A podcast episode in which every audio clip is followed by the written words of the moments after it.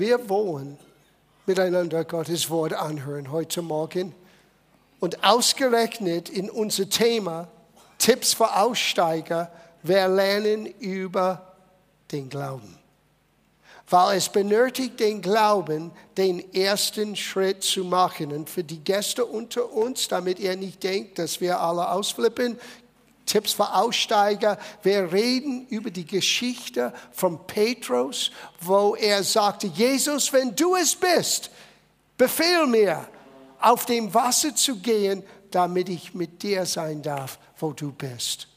Und Petrus im Glauben hat den ersten Schritt aus dem Boot gemacht.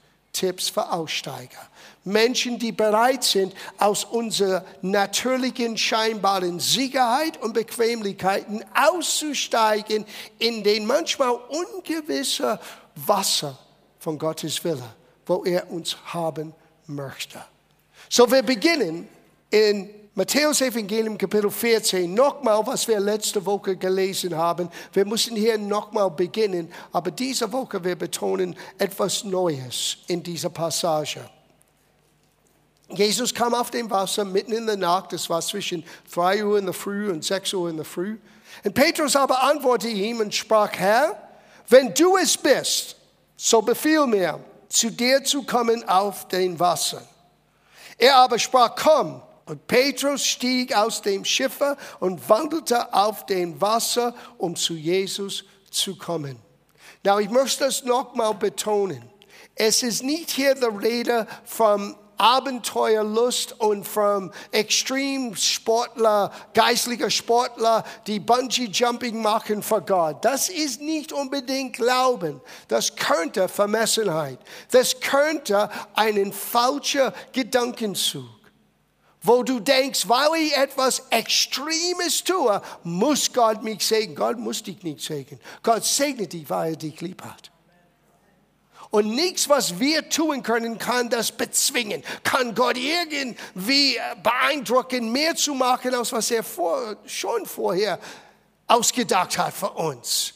Im Grunde genommen, von Gottes Sieg ist die Arbeit schon vollzogen. Es ist vollbracht, hat Jesus gesagt.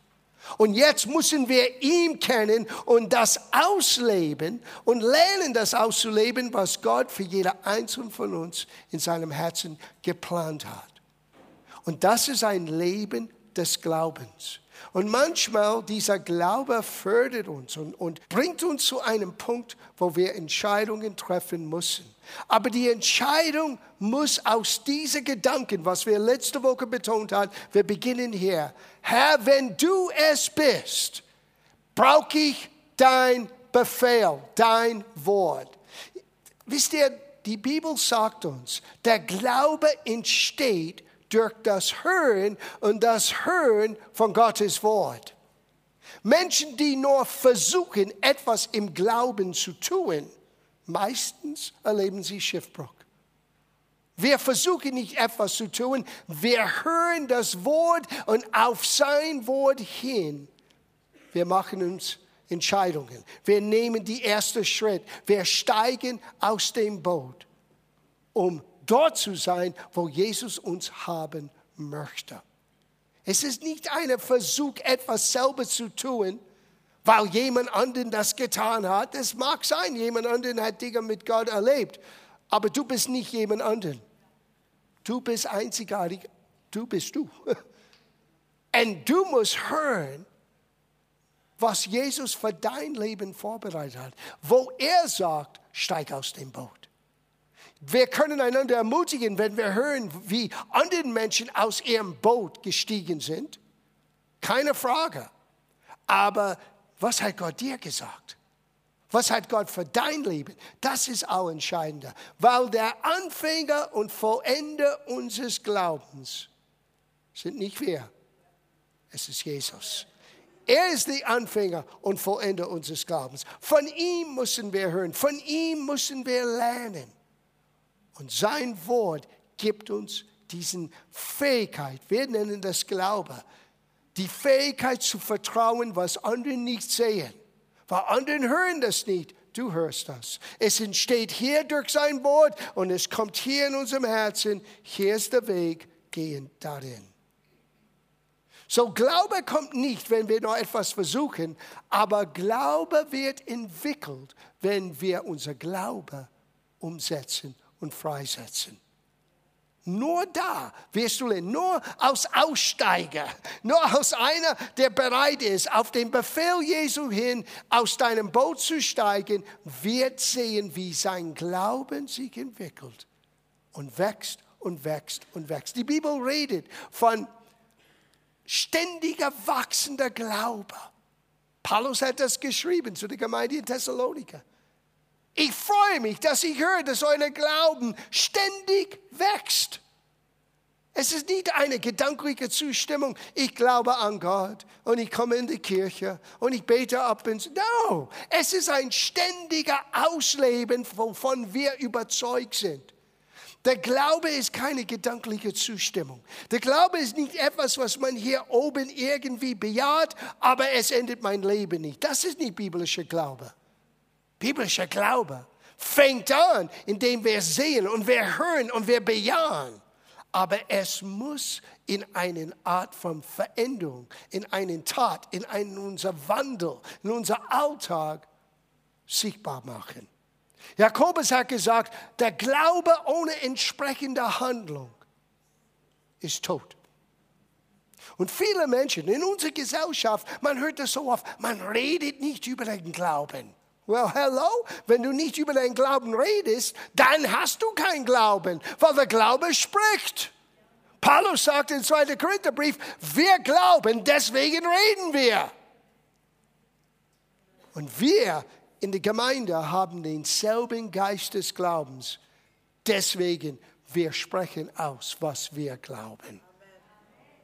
Aber nicht nur mit unseren Lippen, sondern auch den entsprechenden Schritten. Aus dem Boot zu steigen, auf dem Wasser zu gehen, wo Jesus uns haben möchte. Das ist unser Thema. Die Frage ist, wie viel Glaube ist nötig, um den ersten Schritt zu machen? Hör, ganz ehrlich gesagt, damit wir das lernen können, wir gehen zu einer Geschichte in Markus Kapitel 9. Ich glaube, diese Geschichte, diese Begebenheit zeigt uns, wie viel Glaube ist nötig, um den ersten Schritt zu machen. Es ist die Geschichte von einem Vater, der einen Sohn hatte, der nicht nur krank war, er war besessen. Und diesen Geist, dieser unreine Geist bewirkte, dass der Sohn plötzlich ist ausgeflippt und ins Feuer hat er sich selber ins Feuer geworfen und niemand könnte ihm helfen. Und er hörte von Jesus und er hörte von den Aposteln und Jesus war irgendwo weg und die Aposteln waren alleine ohne Jesus und dieser Vater brachte seinen Sohn und die könnten ihm nicht helfen. Na, das sollte eine Warnung für uns sein uns allwissender Christen. Die Apostel konnten ihm nicht helfen. Und ganz verzweifelt, dieser Vater sieht Jesus. Und wir beginnen hier in dieses Gespräch und wir lernen etwas. Wie viel Glaube ist notwendig für den ersten Schritt? Das ist Vers 21, Markus Kapitel 9. Jesus fragte seinen Vater, wie lange geht es ihm schon so? Jesus wollte sich zuerst informieren. Das war das Problem bei den Aposteln. Die haben nur versucht, etwas zu tun. Ja, die haben gehört, treibe den bösen Geister aus. Aber manchmal es braucht ein bisschen mehr, als nur den Überschrift zu haben. Er wollte wissen, was hier ist im Gange. Bevor Jesus etwas tut, er fragt etwas. Wie lange geht das?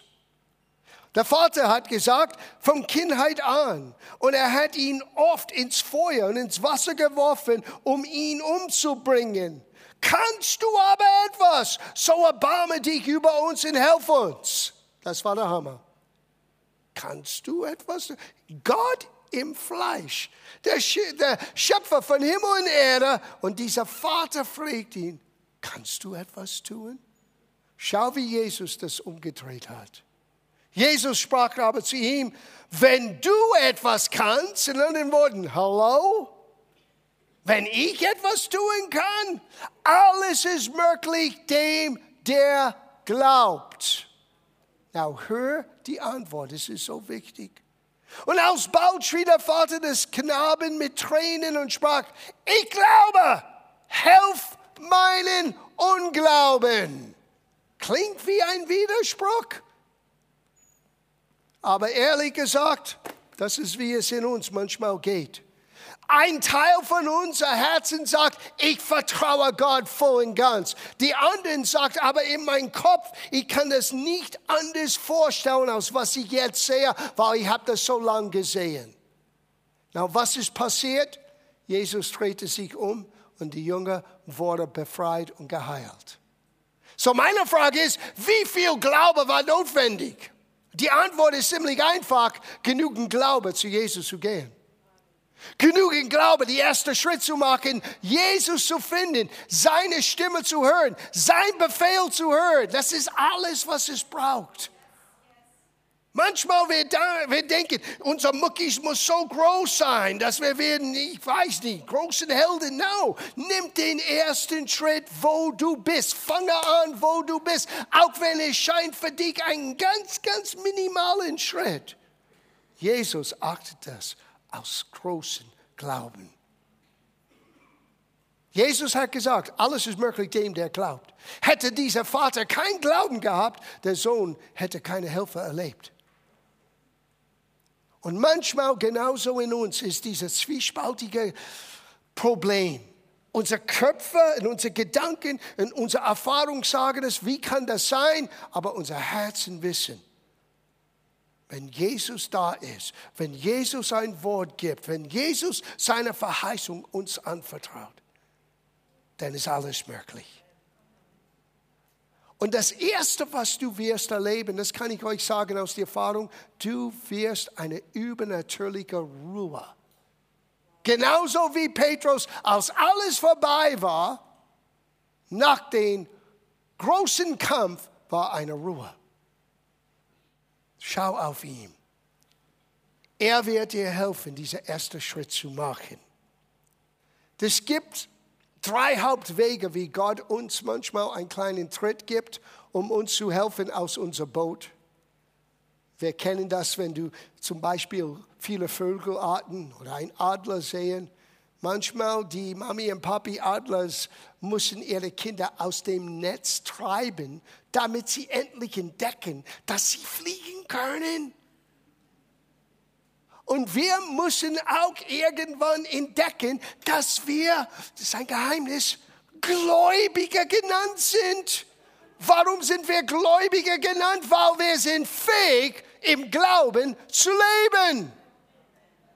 Aber das finde ich so schwer. Well, weil du sitzt immer noch in deinem Nest und du versuchst das intellektuell alles zu verstehen. Da wirst du hier oben das nicht verstehen. Da musst du hier das ergreifen. Sind zwei unterschiedliche Orte. Manchmal das größte Entfernung in das Universum ist die, ist die Entfernung zwischen dein Kopf und dein Herz. So hier oben haben wir viele, viele Dinge, was wir austüften, aber hier im Herzen, da ist, wo der Glaube entsteht. Der Glaube entsteht aus dem Hören des Wortes, aber es kommt in unser Herzen hinein. So, hier sind drei Wege, wie Gott uns ein bisschen Ermutigung schenkt. Zuerst, er konfrontiert uns mit unseren Ängsten. Oft ruft uns Gott aus dem Boot, um uns zu helfen, diese Angst zu überwinden. Ich gebe euch eine kleine Geschichte davon, was wir gerade angekündigt haben mit unserem Freund Reinhard Bunke.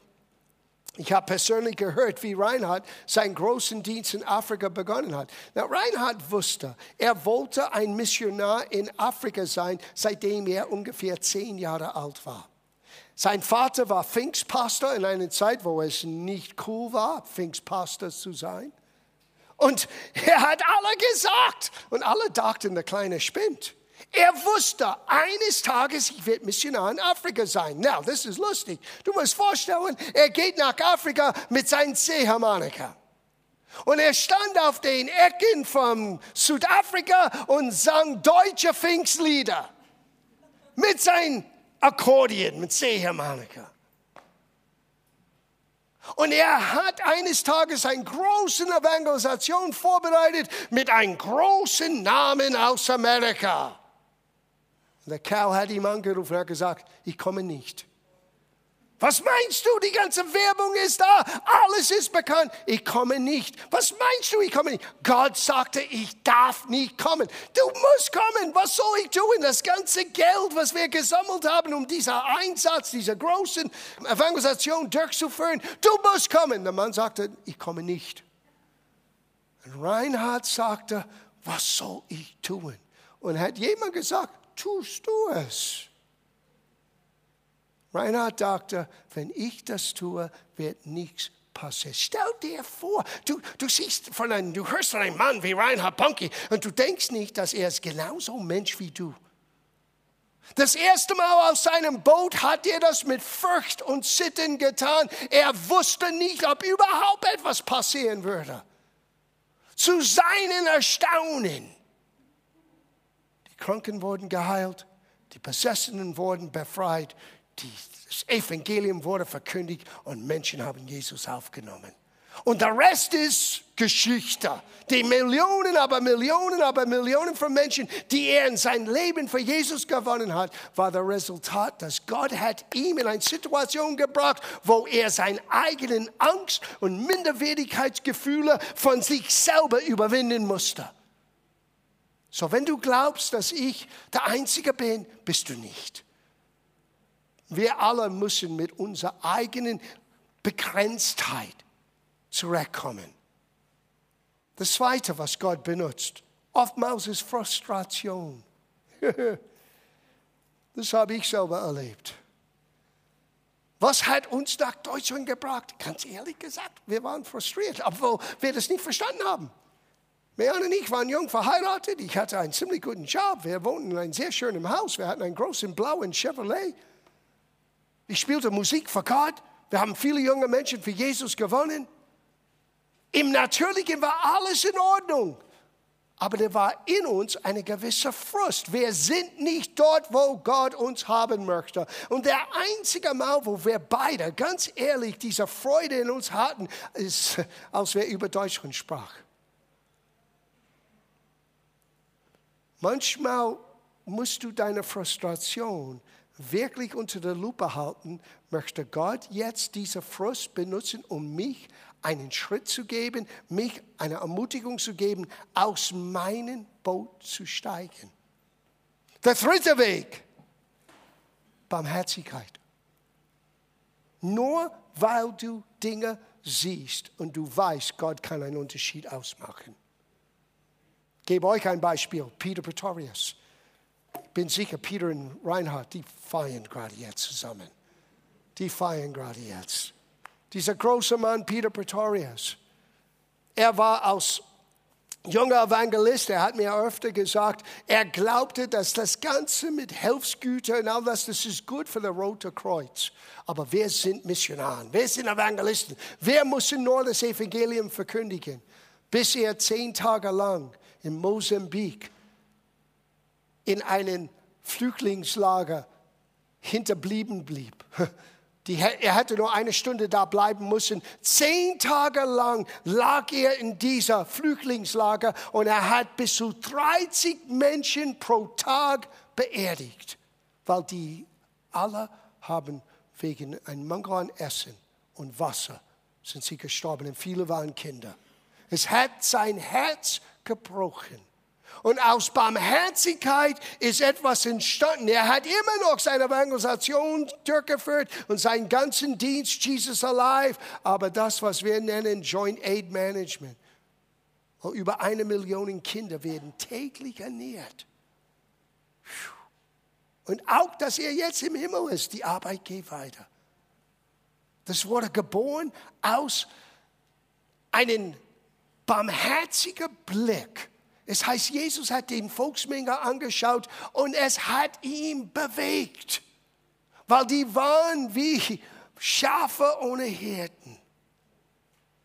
Die waren müde und vernachlässigt. Manchmal nur zu sehen, wie Menschen wirklich leiden und dann weißt du, mein Gott kann einen Unterschied ausmachen.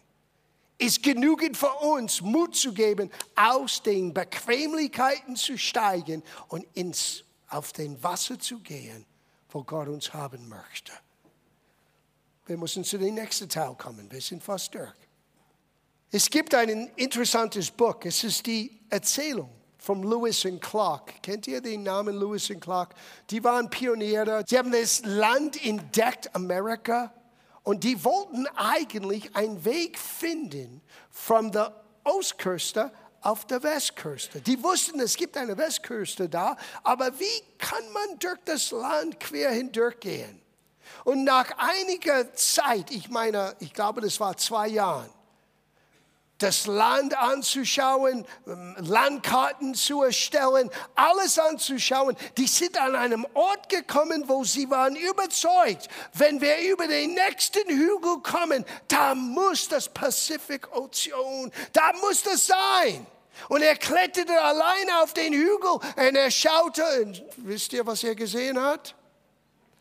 The Rocky Mountains. Na, wir wissen heute, er ist nur Hauptweg. Er ist nur Haupt, er ist nur 1500 Meilen. Es gibt noch 1500 Meilen weiter. Und er muss über den Rocky Mountains, dieser Berggebiet in Colorado, er muss das übersteigen, um weiterzugehen. Und so ist das manchmal bei uns. So war das bei Petrus. Was haben wir gelesen? Petrus stieg aus dem Boot und ging auf den Wasser. Und plötzlich er sah den starken Wind und fürchtete er sich. Und da er so sinken anfing, schrie er und sprach, Herr, rette mich. Weißt du, was ich das benenne? Das ist der Ort, wo die Realität uns einholt.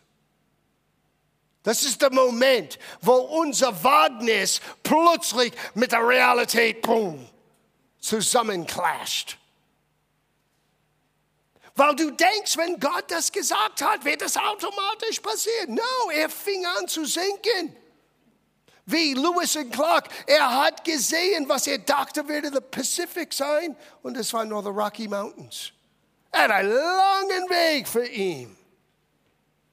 Und in diesem entscheidenden Moment wird alles abhängig sein. Now, Petrus hat das Richtige getan. Er schrie für Helfer.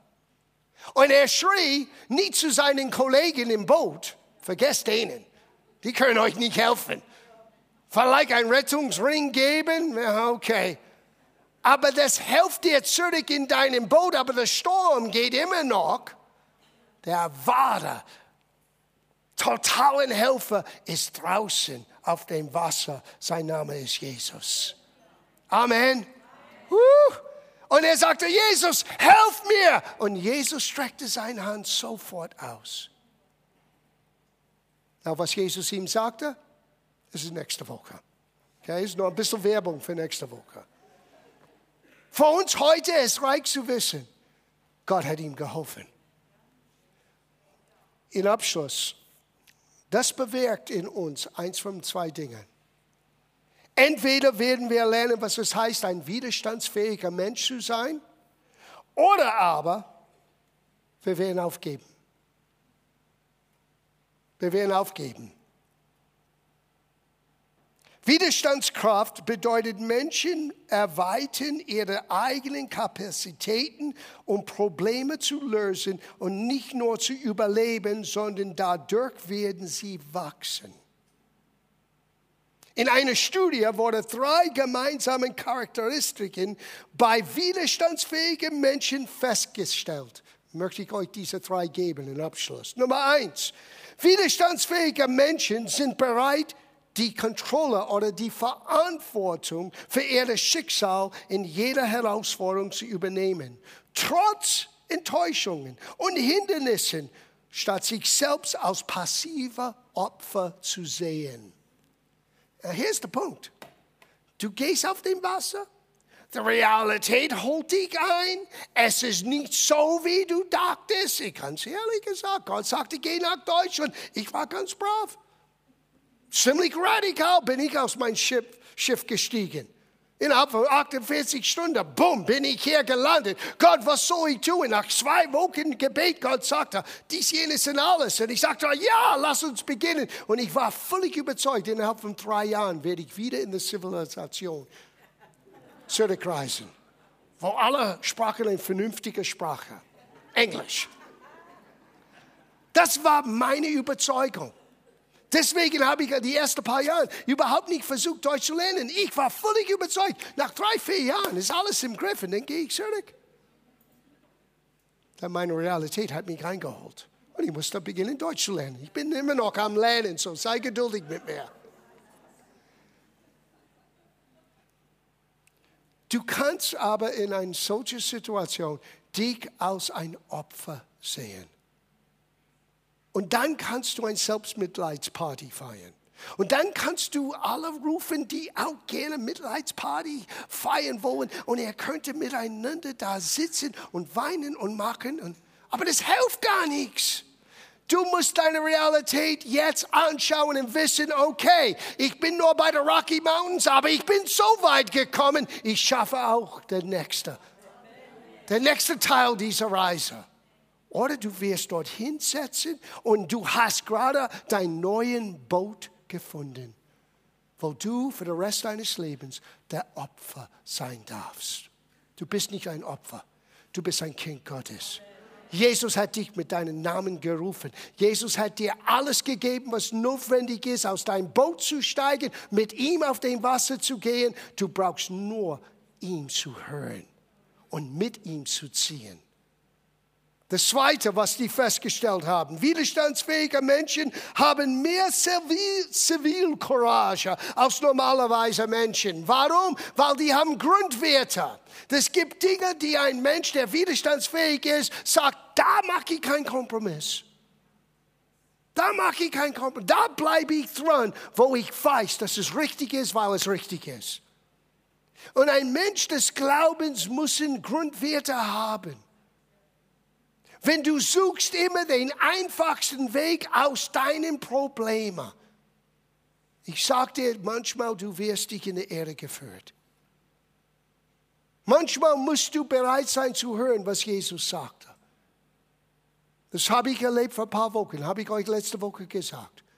Dienstagabend für eine Woche hat Gott zu mir gesagt, John, you're pushing, you're drucken. Du siehst etwas, aber du kannst die Gemeinde nicht vorantreiben wie Vieh. Sie sind nicht Vieh sind meine Schafe. Und du musst die Gemeinde voranleiten. Das heißt, chill, baby. Watch me do it. Schau, wie ich das zustande bringe. Seitdem ist mein Herz völlig anders. Du musst fähig sein, diese Ehrlichkeit zu erleben. Du musst die Fähigkeit lernen, wirklich zu hören, was er sagt und dann bei deinen Grundwerten zu bleiben. Zu sagen, okay Gott, weil dein Wort sagt. Und das Letzte, widerstandsfähige Menschen sehen auch im Leiden das Positive, nämlich das, was sie daraus lernen können. Manchmal, es gibt Dinge, die, die uns schmerzt, die wehtun, die nicht einfach sind. Aber wenn wir nicht aufgeben, wenn wir dranbleiben, nicht nur werden wir sehen, wie treu Gott ist. Ich sage euch, Gott kommt nie zu spät, aber selten früh. Wir werden merken, wie treu er ist, aber wir werden anders sein. Wir werden einiges lernen, was uns in unser Herzen und Charakter verändert. Ja, die Bibel ist voll von Berichten von solchen Menschen. Mose. Was hat Mose gesagt, als Gott ihm rief? Vergesst das, schick meinen Bruder. Ich kann nicht reden. Das ist, was er sagte. Gideon, sieh aus, rette Israel. Und er sieht aus mit 32.000. Gott sagte, viel zu viel. Wir machen das ein bisschen kleiner. Und er hat das von 32.000 auf 300 Menschen reduziert. Wow. Paulus und Silas, die landen im Knast, weil sie haben das Evangelium verkündigt. Was tun sie? Priesen Gott. Kein Pity Party, kein, oh, was haben wir falsch getan? Sie haben gelitten, körperlich gelitten, auch seelisch gelitten, aber sie haben in ihr Leiden Gott gepriesen. Gott möchte aus uns widerstandsfähige Menschen machen. Menschen, die bereit sind und fähig sind zu sagen, auf dein Wort, Herr, ziehe ich aus, steige ich aus meinem Boot und mit, aus deiner Gnade werde ich dort sein, wo du mich haben möchtest, damit jemand anderen deine Helfer erfahren kann. Aber wir schließen ab mit das letzte Satz. Psalm 37, Vers 32, das ist für mich ein Lebensmotto. Auf Deutsch es heißt, vom Herrn werden die Schritte des Mannes bestätigt, wenn ihm sein Weg gefällt. Auf Englisch es heißt, vom Herrn werden seine Schritte angeordnet. A ordered of the Lord. Man muss dieses Vertrauen haben. Gott lenkt. Der Mensch denkt, aber Gott lenkt. Lass Gott dein Leben lenken. Und manchmal dieses Lenken ja, kostet uns eigenen Ängste und solches zu überwinden.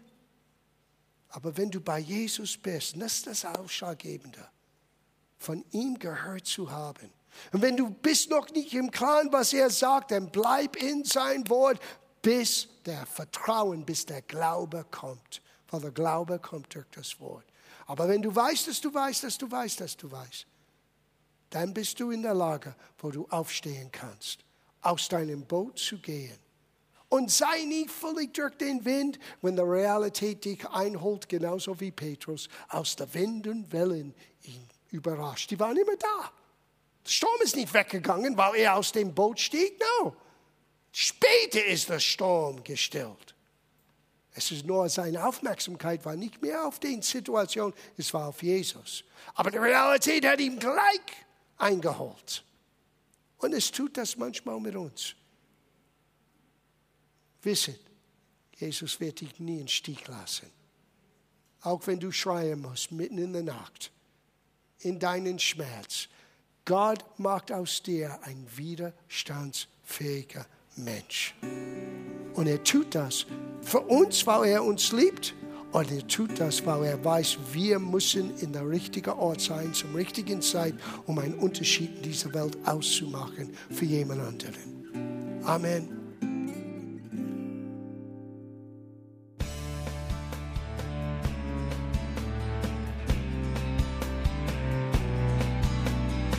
Liebe Zuhörer, das war ein Ausschnitt eines Gottesdienstes hier im Gospel Life Center.